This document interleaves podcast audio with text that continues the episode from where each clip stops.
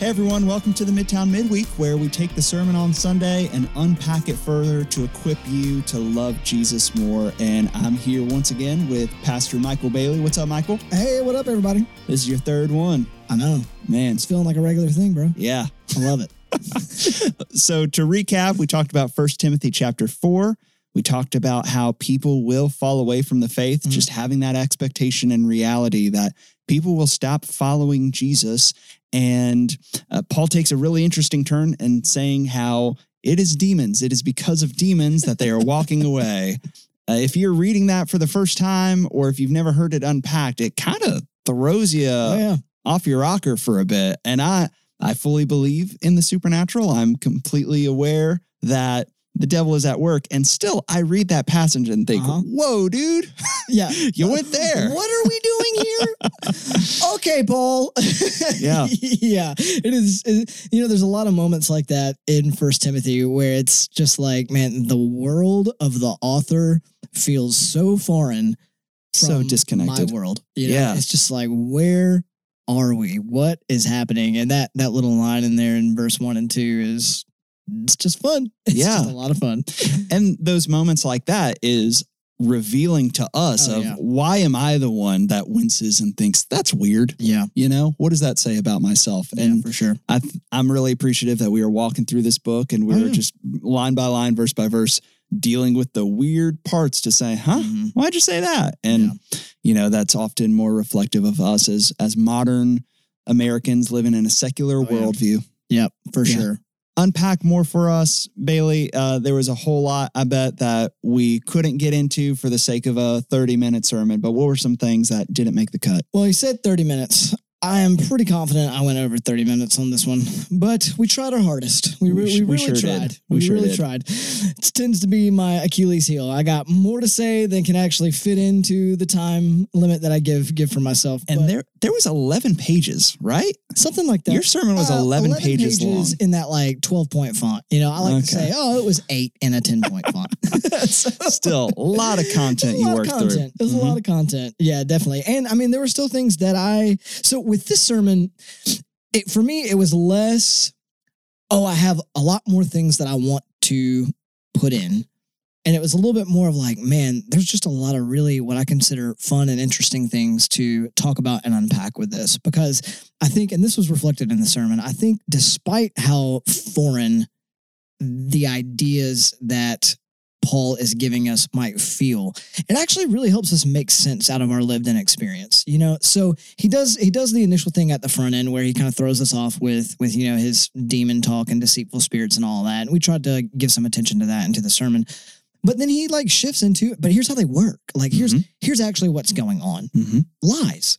People believe lies, and we just don't realize that the lies we believe are actually influenced by powers beyond our sight, beyond our ability to control, and all that. But that's that's actually what's what's going on here. And I mean, I feel like that's what we see. Like when we see, like within myself, my tendencies towards sin. When it, I see in myself like my doubts or whatever, it's like usually those things are influenced by untruths. You know, things that may maybe sound good, things that are enticing or appealing to me that are not real, you know, uh, are not what is true, but I buy into them and I believe them, and they Mhm. lead me down, you know, a whole a whole rabbit trail, you know, of you know struggle or sin or lack of faith or whatever it may be. And I just feel like that that notion really connects to all of us. You know, like we we see that in ourselves, and it's one of the reasons why here at Midtown, like we emphasize like you know the truth train and gospel fluency and things like that. Like we use a lot of different language to talk about this, but really what it is is just measures that we take to help realign our minds and our hearts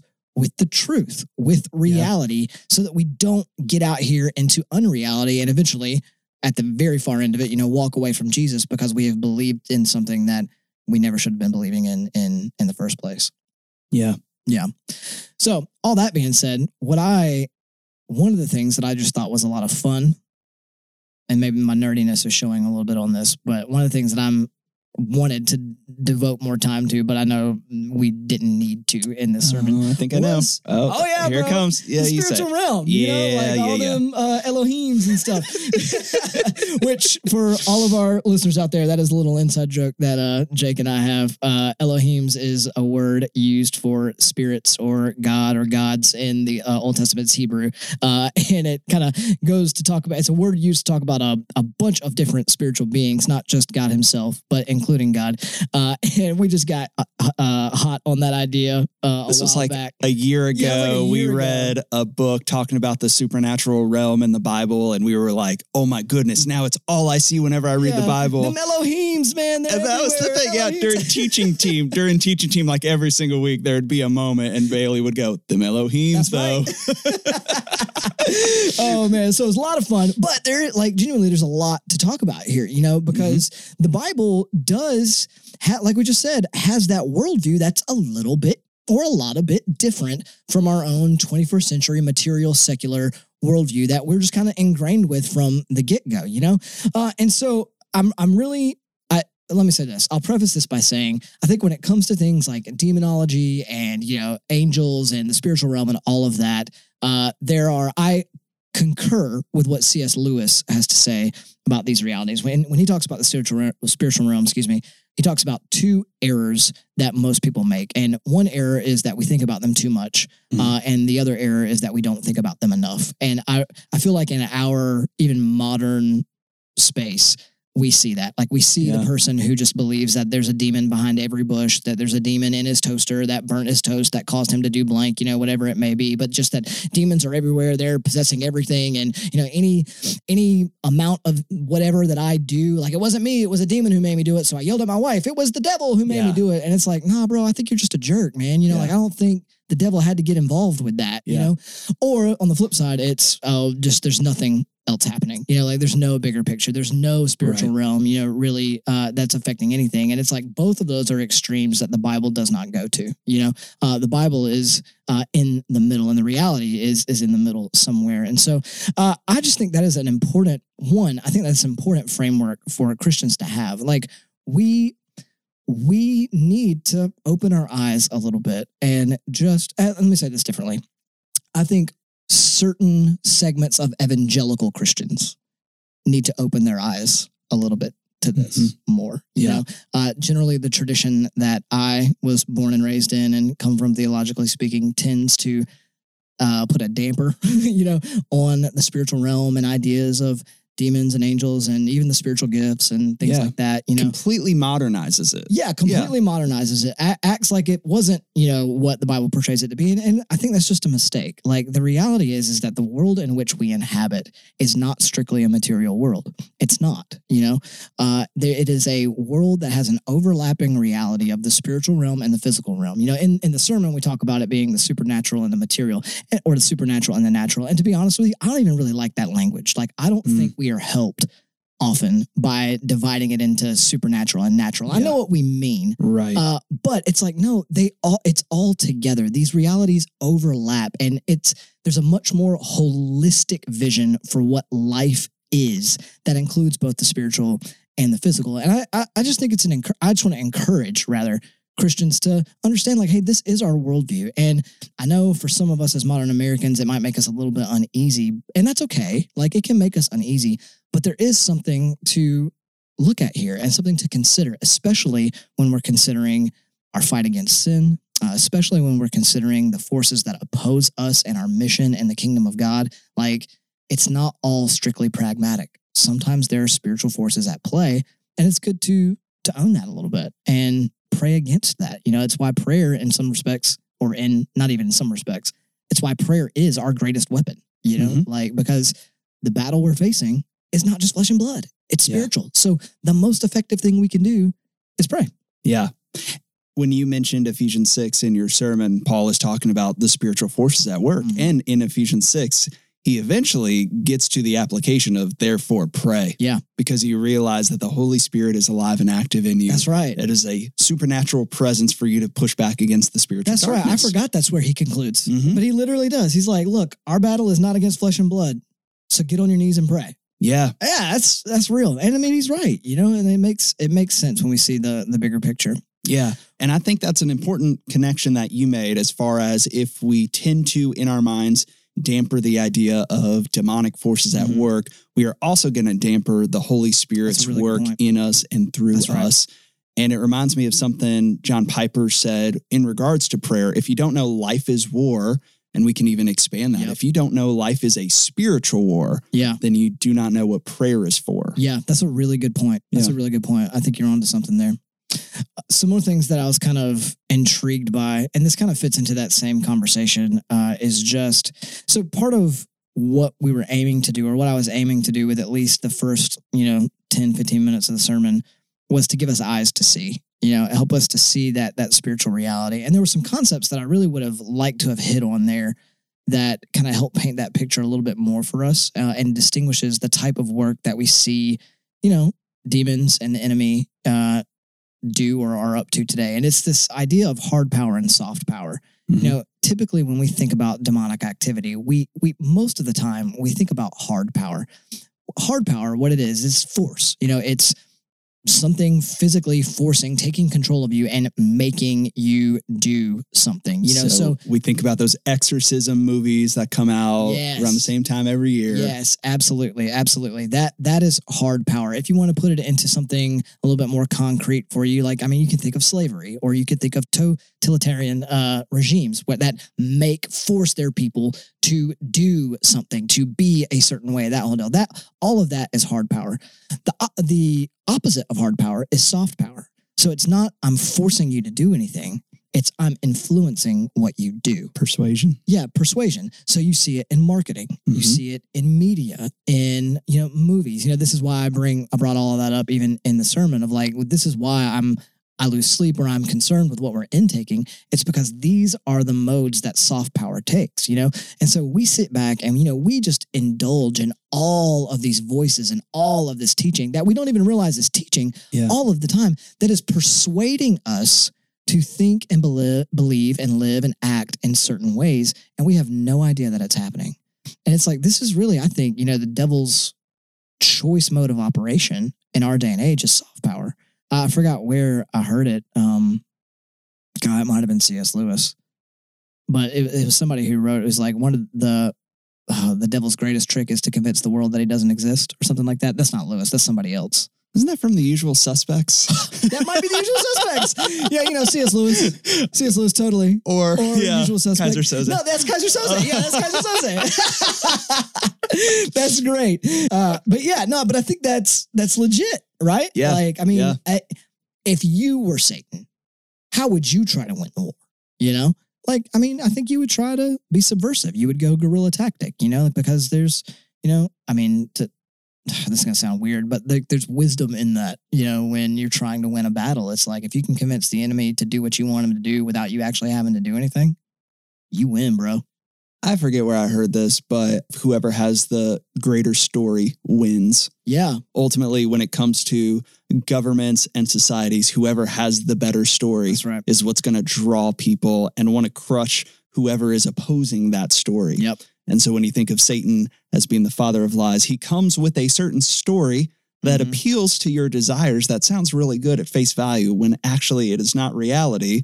Mhm. And we so easily buy into that. And that's why sin, in a lot of ways, is talked about as slavery. We become Mhm. slaves to our desires. That's right. That's right. I'm struck by this is a quote from Screwtape Letters, which is a fantastic read, by the way. If, if anybody's listening and they don't know what it is, it's a it's a book by C.S. Lewis where the, the protagonist is a demon, and he writes from the perspective of a demon trying to get his patient, which is a Christian, to fall away from Jesus. He's trying to he's trying to pull this guy away from Jesus. Uh, and so it's written from an elder demon to a younger demon who's trying to influence this. And he says, uh, it doesn't matter how small the sins are provided. excuse me, it doesn't matter how small the sins are, provided that their cumulative effect is to edge the man away from the light and out into the nothing. Murder is no better than cards if cards can do the trick. Indeed, the safest road to, hell, road to hell is the gradual one, the gentle slope, the soft underfoot, without sudden turnings, without milestones, without signposts. And I like that quote when I read it in prep for this sermon. I mean, it just struck me because it's like I genuinely think for the vast majority of us, this is precisely the road away from Christ that the enemy wants us to travel. You Mhm. know, it's not he's trying to get us all to go out here and you know kill people or have affairs or whatever it may be. You know, the things that we look at and are like, oh, these are the most destructive things in our life. But it's little by little steps that just kind of subtly take us away from the heart of Jesus, subtly take us away from living our lives for the kingdom and really giving ourselves to discipleship and that kind of things. Just little small baby things that by the time we've done those things for 60 plus years, we are nowhere even close Yeah. to Christianity. Yeah. You know? Uh, and that honestly, that's my fear, probably more than any other for our people, is just that that's what we would become you Yeah. know, and that we would be people who still show up to church on Sunday and still do all the things, but because of the little things every day, we move, we inch further and further away from Jesus with, as the day goes on, and then when we get to the end of our lives, we're just separated by a chasm. part of one way I've seen this play out is even with conflict. Oh, someone yeah. gets their feelings hurt, or a, an incident happens. They interpret it according to their filter. Yep. They they do some negative filtering. They believe something to be true, and perhaps they walk away from church or from Mhm. life group or from Jesus altogether.